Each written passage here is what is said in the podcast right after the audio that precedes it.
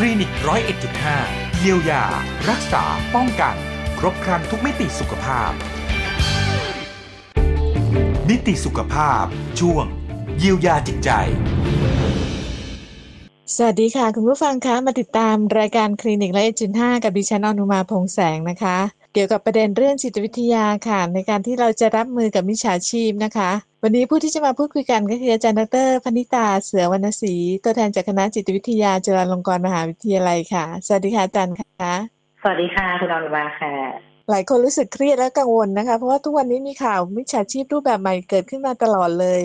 วันนี้เราอยากจะรบกวนอาจารย์ค่ะมาให้ข้อมูลเกี่ยวกับเรื่องของแนวทางทางจิตวิทยาค่ะทำยังไงเราถึงจะไม่ถูกมิจฉาชีพหลอกค่ะอาจารย์ กลุ่มคนที่น่าจะเป็นกลุ่มคนเปราะบางคือจริงๆอะทุกคนมีมีแนวโน้มที่จะโดนวิชาชีพหลอกแม้กระทั่งตัวดิฉันเองที่เป็นนักจิตวิทยาทุกคนมีแนวโน้มมีความเป็นไปได้ ที่จะโดนหลอกไม่มากก็น้อย แต่ว่ากลุ่มคนเปราะบางอะถ้าเราลองดูสถิติอ่าดิฉันทราบของต่างประเทศไม่แน่ใจว่าของไทยอะเนอะแต่ถ้าอย่างเวลาเราเห็นว่าในข่าวต่างประเทศเนี่ย กลุ่มคนที่มักจะจะเป็นกลุ่มกลุ่มคนเปราะบางที่อาจจะมีแนวโน้มที่จะถูกหลอกได้ง่ายก็คือ เด็กใช่ไหมคะเอ่อหรือว่าผู้สูงอายุหรือว่าเอ่อคนที่มีความเปราะบางทางด้านเอ่อการเงินอะสมมุติมีความเอ่อรู้สึกว่าต้องการแบบเอ่อเหมือนสิ้นหวังหน่อยๆ แล้วก็ถ้ามีใครยื่นข้อเสนออะไรที่มันน่าจะดีอะเราก็จะรีบอยากคว้าไว้ถูกไหมคะดังนั้นค่ะการคิดในการตัดสินใจก็อาจจะเอาจจะยากขึ้นเช่นกันอะอันนี้คือในแง่การหลอกแบบธรรมดาก่อนเนอะนี้เพราะว่าสมัยนี้เนี่ยมิจฉาชีพไม่ได้มาในแง่ของการยื่นข้อเสนอเงินกู้พิเศษหรืออะไรอย่างนี้เท่านั้น แต่ว่าเป็นการหลอกแบบ เหมือนกับว่าแสดงตัวเป็นหน่วยงานเจ้าหน้าที่ของหน่วยงานรัฐใช่ไหมคะอันเนี้ยอัเนี้ยจะยากละอันนี้จะเป็นของกลุ่มนี้จะคนละอย่างนะคะดังนั้นเนี่ย ถ้าสมมติว่าเป็นการเป็นการหลอกแบบยื่นข้อเสนอหรือชวนให้มาลงทุน อ่าดังนั้นกลุ่มคนเปราะบางที่ที่ที่ฉันพูดเนี่ยก็จะมีความเสี่ยงสูงกว่า แต่ว่าถ้ามาหลอกในเชิงว่าหน่วยงานรัฐแล้วอาจจะใช้วิธีการว่าเหมือนขู่หน่อยๆ ว่าถ้าไม่ทำแบบนี้ถ้าไม่ดาวน์โหลดตอนนี้ เดี๋ยวจะมีหมายมา เดี๋ยวจะมีความผิดใช่ไหมดังนั้นอันนี้ก็จะเป็นก็จะเป็นอีก มันก็จะกระทบกระเทือนจิตใจในคนละอย่าง มันจะเป็นความกลัวละว่ากลัวว่าเราจะทำผิดนะคนทั่วไปเรากลัวเจ้าหน้าที่รัฐอยู่แล้ว เพราะว่าเรามองว่าค่ะเจ้าหน้าที่รัฐมีอำนาจมากกว่าใช่ไหมคะ แล้วถ้าเราเกิดว่าถูกขึ้นบัญชีหรืออะไรจะทำให้ใช้ชีวิตยากขึ้นหรือต้องไปจ่ายดอกเบี้ยอะไรที่มันมากขึ้นใช่ไหมดังนั้น เราโดยเฉพาะคนไทยอะ เรามีแนวโน้มที่จะกลัวความผิด เพราะว่าเราก็ให้อำนาจเจ้าหน้าที่รัฐค่ะมากมากพอสมควรด้วยเช่นกัน ดังนั้นเอ่อถ้าถ้าเรามาดูว่าเอ่อสภาพจิตใจแบบไหนของเราที่อาจจะทำให้เรามีความเสี่ยงสูง ก็คือหนึ่งก็คือมีความกังวลมีความกลัว อย่างที่บอกตะกี้ว่ากลัวความผิดกลัวว่าเอ่อเดี๋ยวจะต้องยุ่งยากมากขึ้นแล้วต้องเอาไปจ่ายต้องค่ะเอ่อมีโดนคิดดอกเบี้ยอะไรเงี้ย หรือว่ารู้สึกว่าอยากให้เรื่องมันจบไวๆอะอะไรที่เพราะว่าด้วยระบบราชการบ้านเรามันก็ค่อนข้างยุ่งยากดังนั้นถ้าสมมติว่ามีคนบอกว่าทำแบบนี้สิ แล้วมันง่ายขึ้นเราก็อาจจะรีบทำทันทีเพื่อให้เรื่องมันจบๆถูกไหมคะหรือว่าอาจจะถ้าเป็นในแง่ของการถูกหลอกเงินเนี้ย ก็อาจจะรู้สึกว่า เอ่อด้วยสภาพเศรษฐกิจด้วยสภาพคุณภาพชีวิตที่เรามีอยู่ มันอาจจะไม่ได้ดีเพียงพอ เราอาจจะพอมีใครยื่นคอนเสิร์ตอะไร เราก็อาจจะอยากที่จะรีบคว้าไว้ เพราะว่ามันฟังดูง่ายใช่ไหมทีนี้ดังนั้นเนี่ย ถ้าถ้าเรามีความรู้สึกเหล่านี้ เราก็คือกลุ่มคนที่อยู่ในความเสี่ยงนะคะเพราะฉะนั้นอืมอะถ้าถามว่าแล้วจะต้องทำยังไงดีล่ะ อย่างที่หนึ่งค่ะเอ่ออาจอาจจะเป็นว่าอย่ามองว่าเราจะต้อง รีบทำตามอะไรในทันที ทุกอย่างมันรอได้ค่ะเพราะว่าเราเราชะลอไปก่อนเรารั้งไว้ก่อน อย่าเพิ่งรีบทำอะไร อย่างที่สองอันนี้อันนี้อาจจะไม่ได้เชิงวิชาการเนอะอันนี้คือดิฉันคิดเองแบบส่วนตัวของตัวเองอะไรเงี้ยว่า ถ้าค่ะมันมีอะไรที่เราจะต้องทำหรือสำคัญจริง ๆ อะ เดี๋ยวจะต้องมีคนตามตัวเราจนเจอให้ได้แหละ นี้มองในมองในมุมนี้ว่าเออสมมติว่ามีคนโทรมา แล้วบอกว่ามาจากที่นั่นที่นี่และเราจะต้องรีบอย่างเงี้ยค่ะ สมมติถ้าเราบอกว่าเอาค่ะค่ะเดี๋ยวเดี๋ยวเอาไว้ก่อนแล้วกันค่ะ สมมติเนอะหรือว่าเราเขาตามตัวทางโทรศัพท์เราไม่ได้อะ สุดท้ายยังไงซะถ้าเป็นดิฉันเชื่อเองนะคะไม่รู้ว่าถูกไหมอันนี้ต้องไปเช็คว่า ถ้าเป็นหน่วยงานรัฐจริงๆอะเดี๋ยวมันก็ต้องมีจดหมาย เดี๋ยวมันก็ต้องมีคนมาตามตัวเราให้ได้อะ ใช่ไหมคะเพราะฉะนั้นเนี่ย หรือว่าหรือว่าเราอาจจะเช็คจากข่าวสารว่าออย่างที่ผ่านมาที่มีเรื่องของการจ่ายภาษีที่ดินอย่างเงี้ยอะมันก็เราก็ดูว่าสำนักข่าวที่น่าเชื่อถือ หรือคุณผู้ว่าเองก็ออกมาบอกว่าต้องจ่ายนะ แล้วจะจ่ายผ่านทางช่องทางไหนเนี่ยดังนั้นณตอนนี้ด้วยความที่เราอาจจะอยู่ในสภาพความเป็นอยู่คุณภาพชีวิตที่เราต้องดูแลตัวเองขึ้นหนักขึ้นมานิดนึง นะเพราะว่าเพราะว่าระบบทางราชการตอนนี้อาจจะยังกำลังตามตามหลังมิจฉาชีพอยู่หน่อยๆอย่างเงี้ยค่ะอ่าดังนั้นถ้าเป็นแบบนั้นอะ เราก็อาจจะเป็นต้องต้องระมัดระวังแล้วก็ชะลอหรือว่าหาแหล่งข่าวมากขึ้นว่าณตอนนี้สิ่งที่สิ่งที่เราจะต้องทำอย่างถ้าเราจะต้องจ่ายภาษีเขาจ่ายผ่านทางช่องทางไหนได้บ้าง ช่องทางไหนที่เป็นช่องทางที่ถูกต้อง อาจจะต้องdouble check เช็คหน่อย เพราะว่าบางทีมิจฉาชีพเขาก็สร้างเว็บไซต์ที่มันอาจจะคล้ายกันมากเลยอะใช่ไหมแต่ว่ามันคือลิงก์เดียวกันไหมอย่างเงี้ยนั้นถ้าเราอยากรู้อะเราเข้าไปดูของสำนักข่าวที่น่าเชื่อถือ หรือว่าของหน่วยงานรัฐอย่างเงี้ยว่าเขาเผยแพร่เว็บไซต์อะไร แล้วเราถึงจะมั่นใจได้เนี่ยค่ะ แล้วก็ถ้าเป็นการแบบ ดาวน์โหลดแอป อย่างเงี้ย ก็ต้องก็ต้องระมัดระวังมากขึ้นไปอีก เพราะเดี๋ยวนี้เขาใช้วิธีการให้เราโหลดแอปถูกไหมคะดังนั้นถ้าเป็นแอปที่บอกว่าเฉพาะเจาะจงสำหรับด้านนี้โดยเฉพาะเนี่ยมันก็ฟังดูแบบ ไม่น่าทันแล้วไหม หรือสามารถจ่ายวิธีอื่นโดยที่ไม่ผ่านการดาวน์โหลดแอปได้ไหม โอนผ่านธนาคารไปที่ธนาคารสมมติ ถ้าจะระมัดระวังมากขึ้นก็คือ แทนที่จะทำผ่านธุรกรรมออนไลน์ ลองไปที่ธนาคารแล้วอาจจะได้มีธนาคารช่วยตรวจสอบว่ามันใช่ไหมอย่างเงี้ยค่ะแล้วมันก็มีความหวาดระแวงมากขึ้นเลยนะคะ ดังนั้น ดังนั้นดิฉันถึงคิดว่าถ้าโดยส่วนตัวรู้สึกว่าถ้าอะไรที่มันสำคัญอะ เดี๋ยวจะต้องมีคนตามตัวเราเองให้เจอจริงๆแหละ รูปแบบที่คนร้ายไม่ได้ใช้นะคะก็จะมีสองแบบที่เห็นค่อนข้างเด่นชัดนะคะ รูปแบบที่หนึ่งก็คือนำเสนอ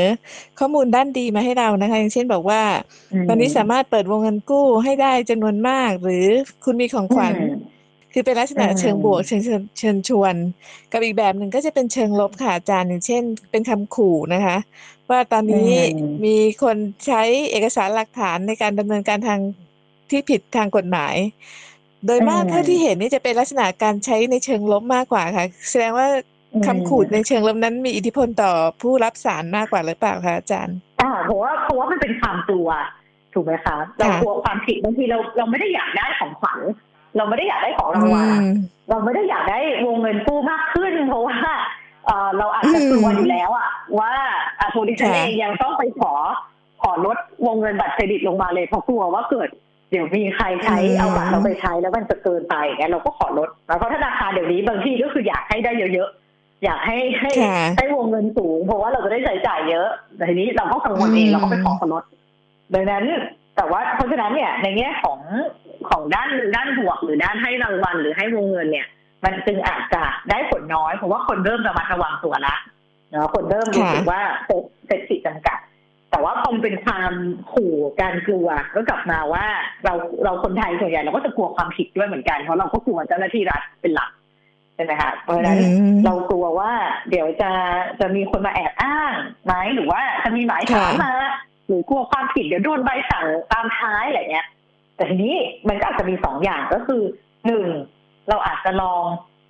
สำรวจอะสมมติถ้าเรามีสติขึ้นมานิดนึงเนอะแต่เข้าใจว่ามันยากเพราะว่าด้วยความกลัว แต่ว่าว่าเราไปทำอะไรผิดหรือเปล่าคือบางทีมีคนมาขู่แต่แต่ฉันก็ไม่ได้ ไม่ได้ทำอะไรผิดนะฉันไม่ได้ขับรถชนใครแล้วมันจะมีประกันอะไรจากไหนที่จะต้องจ่าย สมมติ หรือว่าถ้าเป็นประกันที่เราเคยซื้อเช่นประกันประกันอัคคีภัยประกันรถยนต์อย่างเงี้ย ก็โทรเช็คกับคนที่คนที่เรา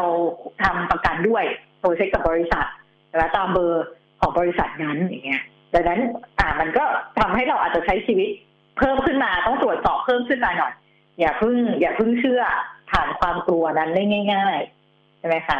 หรือว่าถ้าบอกว่าอืมเอ่อมีคนจะส่งหมายมานะถ้าถ้าถ้าเราไม่ทำอย่างนั้นอย่างนี้ ก็ไปที่สถานีตำรวจค่ะให้เขาเช็คเลยหรือไม่ก็คือรออมรอหมายมาเลย ว่ามันหน้าตาเป็นยังไงใช่ไหมดังนั้นเนี่ย บางทีพอมันเป็นทางโทรศัพท์อะค่ะมันเข้าถึงเราได้ง่าย นะคะแต่ว่าค่ะแต่ว่าถ้าสมมติว่า ซึ่งมันเราเช็คไม่ได้ว่าอะไรจริงอะไรไม่จริง แต่ว่าถ้ามันเป็นเอกสารหลักฐานเอ่อเป็นกระดาษอย่างเงี้ยค่ะ มันก็มันก็อาจจะเอามาพิสูจน์ได้ได้ดีมากขึ้น ดังนั้นถ้ามันมีอะไรแบบนี้ขอหลักฐานขอให้ส่งเอกสารมาตามที่อยู่นะซึ่งเราก็ไม่จำเป็นต้องบอกที่อยู่เขาด้วยเพราะว่าถ้าเป็นหน่วยงานรัฐจริงๆค่ะเขาควรที่จะรู้ที่อยู่ของเราเนี่ยค่ะแล้วเราก็เอาเอกสารนั้นไปเช็ค แล้วก็รูปแบบหนึ่งนะคะที่เขามักจะทำสำเร็จก็คืออย่างกรณีการบวกเพิ่มไปเรื่อยๆอะค่ะอาจารย์อย่างเช่น ถ้ามีคนหลงกลอืมเข้าไปนะคะเขาติดต่อกู้เงิน ก็จะบอกว่าต้องเสียค่าธรรมเนียมก่อน30%จากนั้นก็จะบอกว่ายังเบิกไม่ได้ ต้องเติมมาอีก20%แล้วก็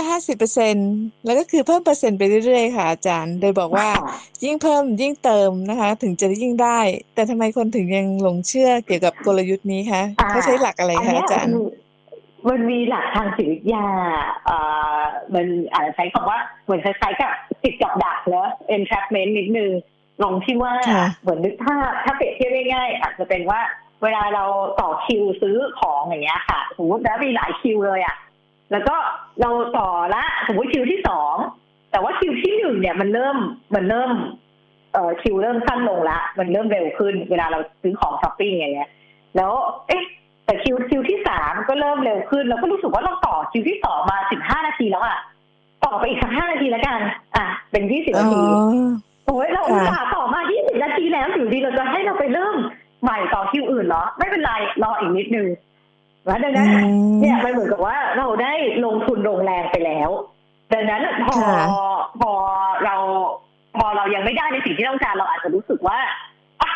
ลงทุนไปอีกเพิ่มอีกนิดนึงแล้วกันเพื่อให้ได้คืนมาไหนๆเราก็เสียเวลาไปแล้วไหนๆเราก็เสียเงินไปนิดนึงแล้วนะมันจึงยากเวลาที่เราจะเอาตัวเองออกมาเหมือนเวลาเราซื้อหุ้นก็ได้เปรียบเทียบนะการที่เราจะแบบอ่าเอ่อขายออกคัดลอสอย่างเงี้ยเออมันต้องใช้ใช้ความกล้าของสมควรเหมือนกันนะใช่ไหมคะดังนั้นหรือว่าต้องค่ะแบบตัดใจได้ว่าอะเอาไปเริ่มใหม่นะย้ายต่อคิวใหม่แต่ทั้งทางๆที่อุตส่าห์ต่อมาสักพักหนึ่งแล้วแล้วอันนี้ก็เหมือนกันว่า พอเราเสียเงินไปแล้วนิดนึงอะเสียไปห้าร้อยผมก็เสียไปแล้วห้าร้อยอะเขาขอเพิ่มอีกสักแบบห้าร้อยอะลองดูก็ให้ไปอีกห้าร้อยอะเสียไปแล้วหนึ่งพันโอ้เขาขอเพิ่มอีกแค่สองร้อยห้าสิบเองอะให้ไปอีกนิดนึงแล้วกันอะแล้วเราก็จะเหมือนเข้าไปอยู่ในวัฏจักรการที่อุตสาห์ลงทุนไปแล้ว ดังนั้นเราก็ควรที่จะต้องมทำยังไงดีเพื่อให้เอาเงินนั้นออกมา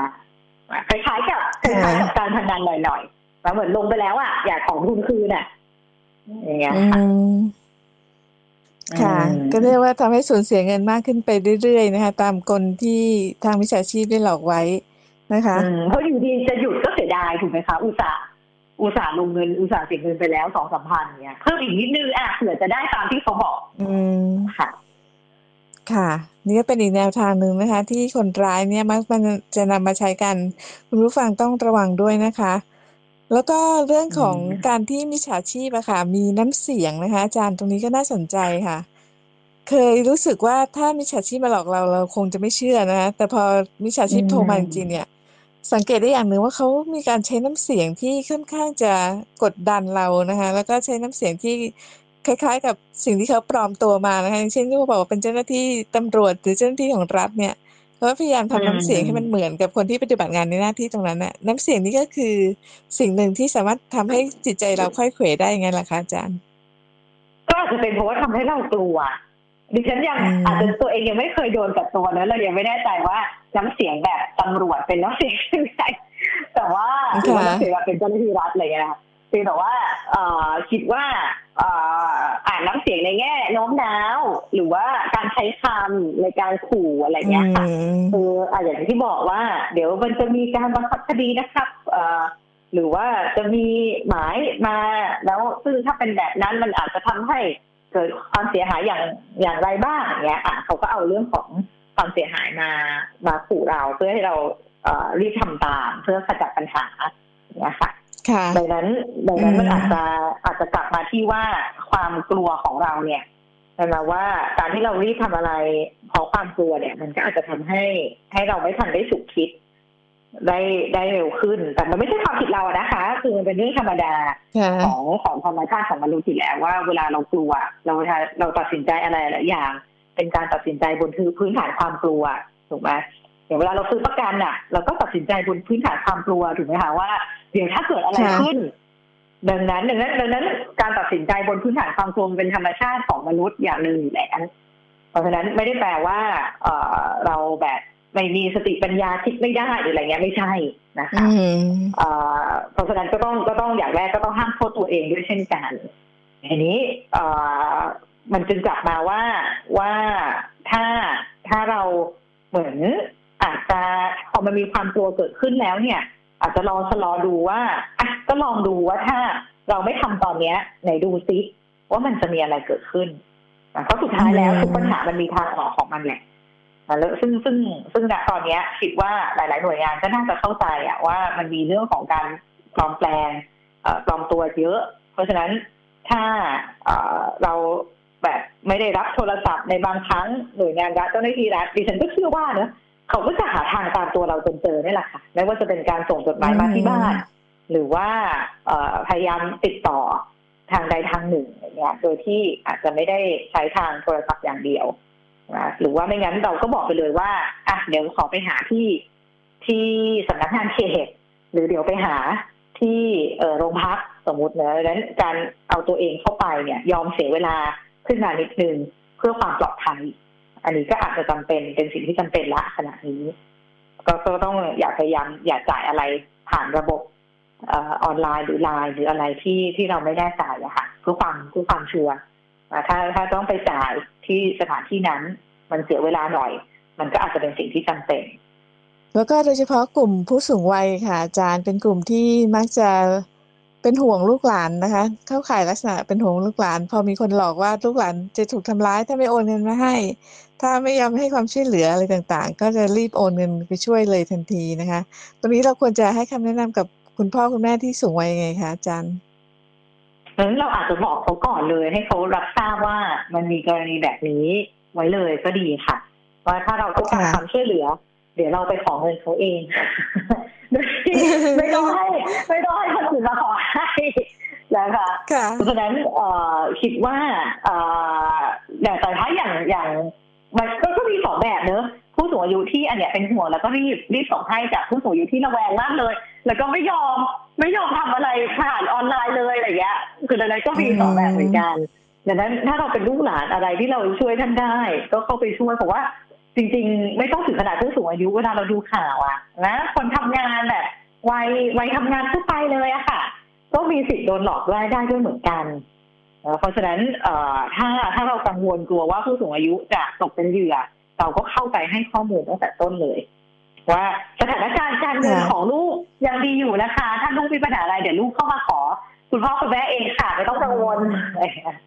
ค่ะค่ะ ก็เรียกได้ว่า สิ่งหนึ่งนะคะ ที่คนร้ายมักจะทำกันเวลาที่ติดต่อกับเหยื่อนะคะ ก็คือมันจะพูดกับเหยื่อตลอดเวลา หรือถ้ามีคำแนะนำให้ไปกดเงินกดรหัสอะไรต่างๆ เนี่ยเขาจะเน้นย้ำว่าระหว่างที่ปฏิบัติทำธุรกรรมเนี่ยห้ามพูดคุยกับคนอื่น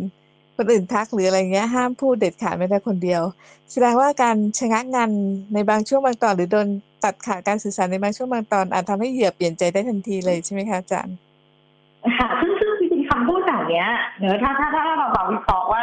เอ่อเจ้าหน้าที่ทั่วไปไม่ควรจะใช้การขู่อยู่แล้วใช่ไหมคะอืมหรือว่ามันแบบเขาเป็นใครถึงมาบอกว่าเราห้ามบอกใครอย่างเงี้ยดังนั้นคำคำเหล่านี้จริงๆมันเป็นมันเป็น keyword เป็นคำสำคัญละที่บอกว่า เอ๊ะ ดูประหลาดและดูแปลกๆและดังนั้นซึ่งถ้าเป็นอย่างนั้นเนี่ยค่ะบางคนอะสิ่งที่ดิฉันพูดก็คือวางหูไปเลยค่ะ ไม่ต้องไปอยากรู้ว่าอืมไม่ต้องไปอยากรู้ว่าเพราะอะไรนะคะ หรือว่าพอเรายิ่งคุยอะอืมมันก็เหมือนยิ่งเปิดโอกาสให้เขาได้โน้มน้าวเราถูกไหมคะดังนั้นถ้าเราค่ะรู้สึกว่าเอ้ยมันไม่ค่อยดีแล้วมั้งวางหูไปเลยค่ะอืมแล้วถ้าสมมติว่าอืมเรื่องนั้นมันสำคัญจริงๆอย่างที่พี่ฉันบอกว่าเดี๋ยวเขาจะหาทางติดต่อเราเองอีกทีนึงเองอย่างเงี้ยดังนั้นดังนั้นเนี่ยเอ่อถ้าถ้าถ้าเราบางทีมันเป็นเพราะความอยากรู้ของเราด้วยใช่ไหมคะว่าอะแล้วทำไมคะ แล้วแล้วมันจะต้องยังไงคะ เนี่ยแล้วพอแบบนั้นเราอาจจะเพิ่มโอกาสในการที่เราจะตกหลุม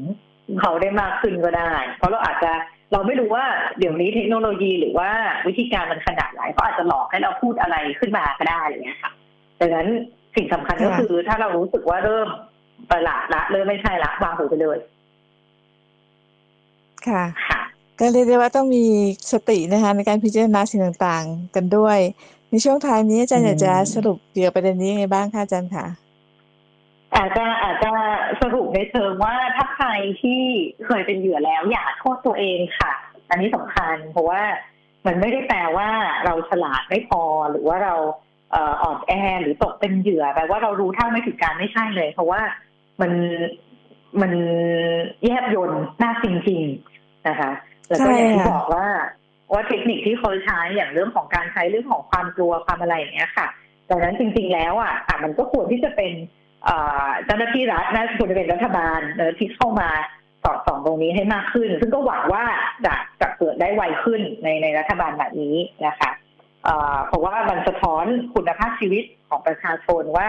การที่ประชาชนตกเป็นเหยื่อได้ง่ายอะมันก็แปลว่าหนึ่งคือระบบของราชการเริ่มมีช่องโหว่ละการสื่อสารอะไรก็ตามแต่นะคะสองก็คือแปลว่าประชาชนมีคุณภาพชีวิตที่ ที่ลำบากมากขึ้นเขาถึงต้องหาที่พึ่งอ่าทางทางด้านนี้ทางด้านการเงินอะไรพวกนี้มากขึ้นนะคะเพราะฉะนั้นเนี่ย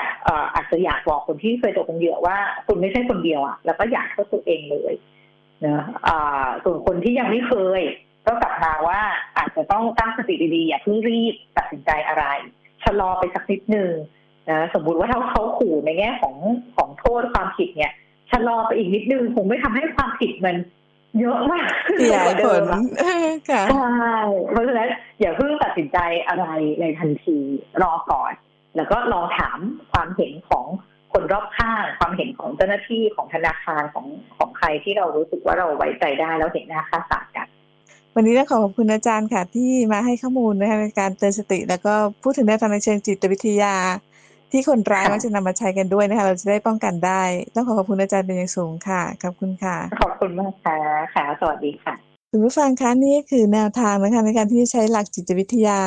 ในการป้องกันและก็ระวังมิจฉาชีพนะคะ โดยอาจารย์ดรพนิตาเสือวรรณศรีค่ะจากคณะจิตวิทยาจุฬาลงกรณ์มหาวิทยาลัยนะคะ รูปแบบที่คนร้ายมันนิยมใช้กับเหยื่อก็คือเรื่องการขู่ให้กลัวนะคะ เพราะฉะนั้นอย่างที่อาจารย์ได้แนะนำบางนะคะ ถ้าเขาบอกว่า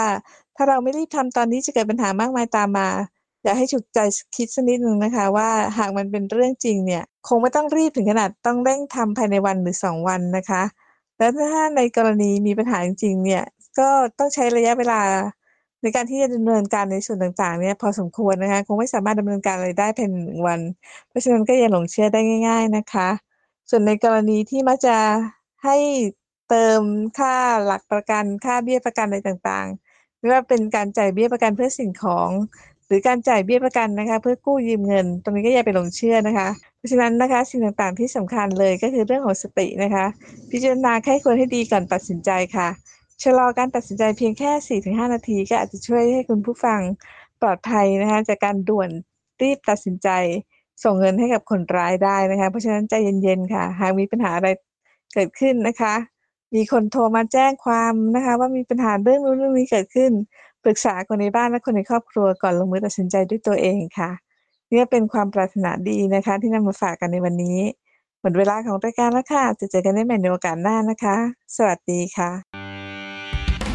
ติดตามรับฟังรายการคลินิกร้อยเอ็ดจุดห้าได้ใหม่ ทุกวันจันทร์ถึงวันศุกร์เวลา 10นาฬิกา30นาทีถึง 10นาฬิกา55นาที FM 101.5 MHz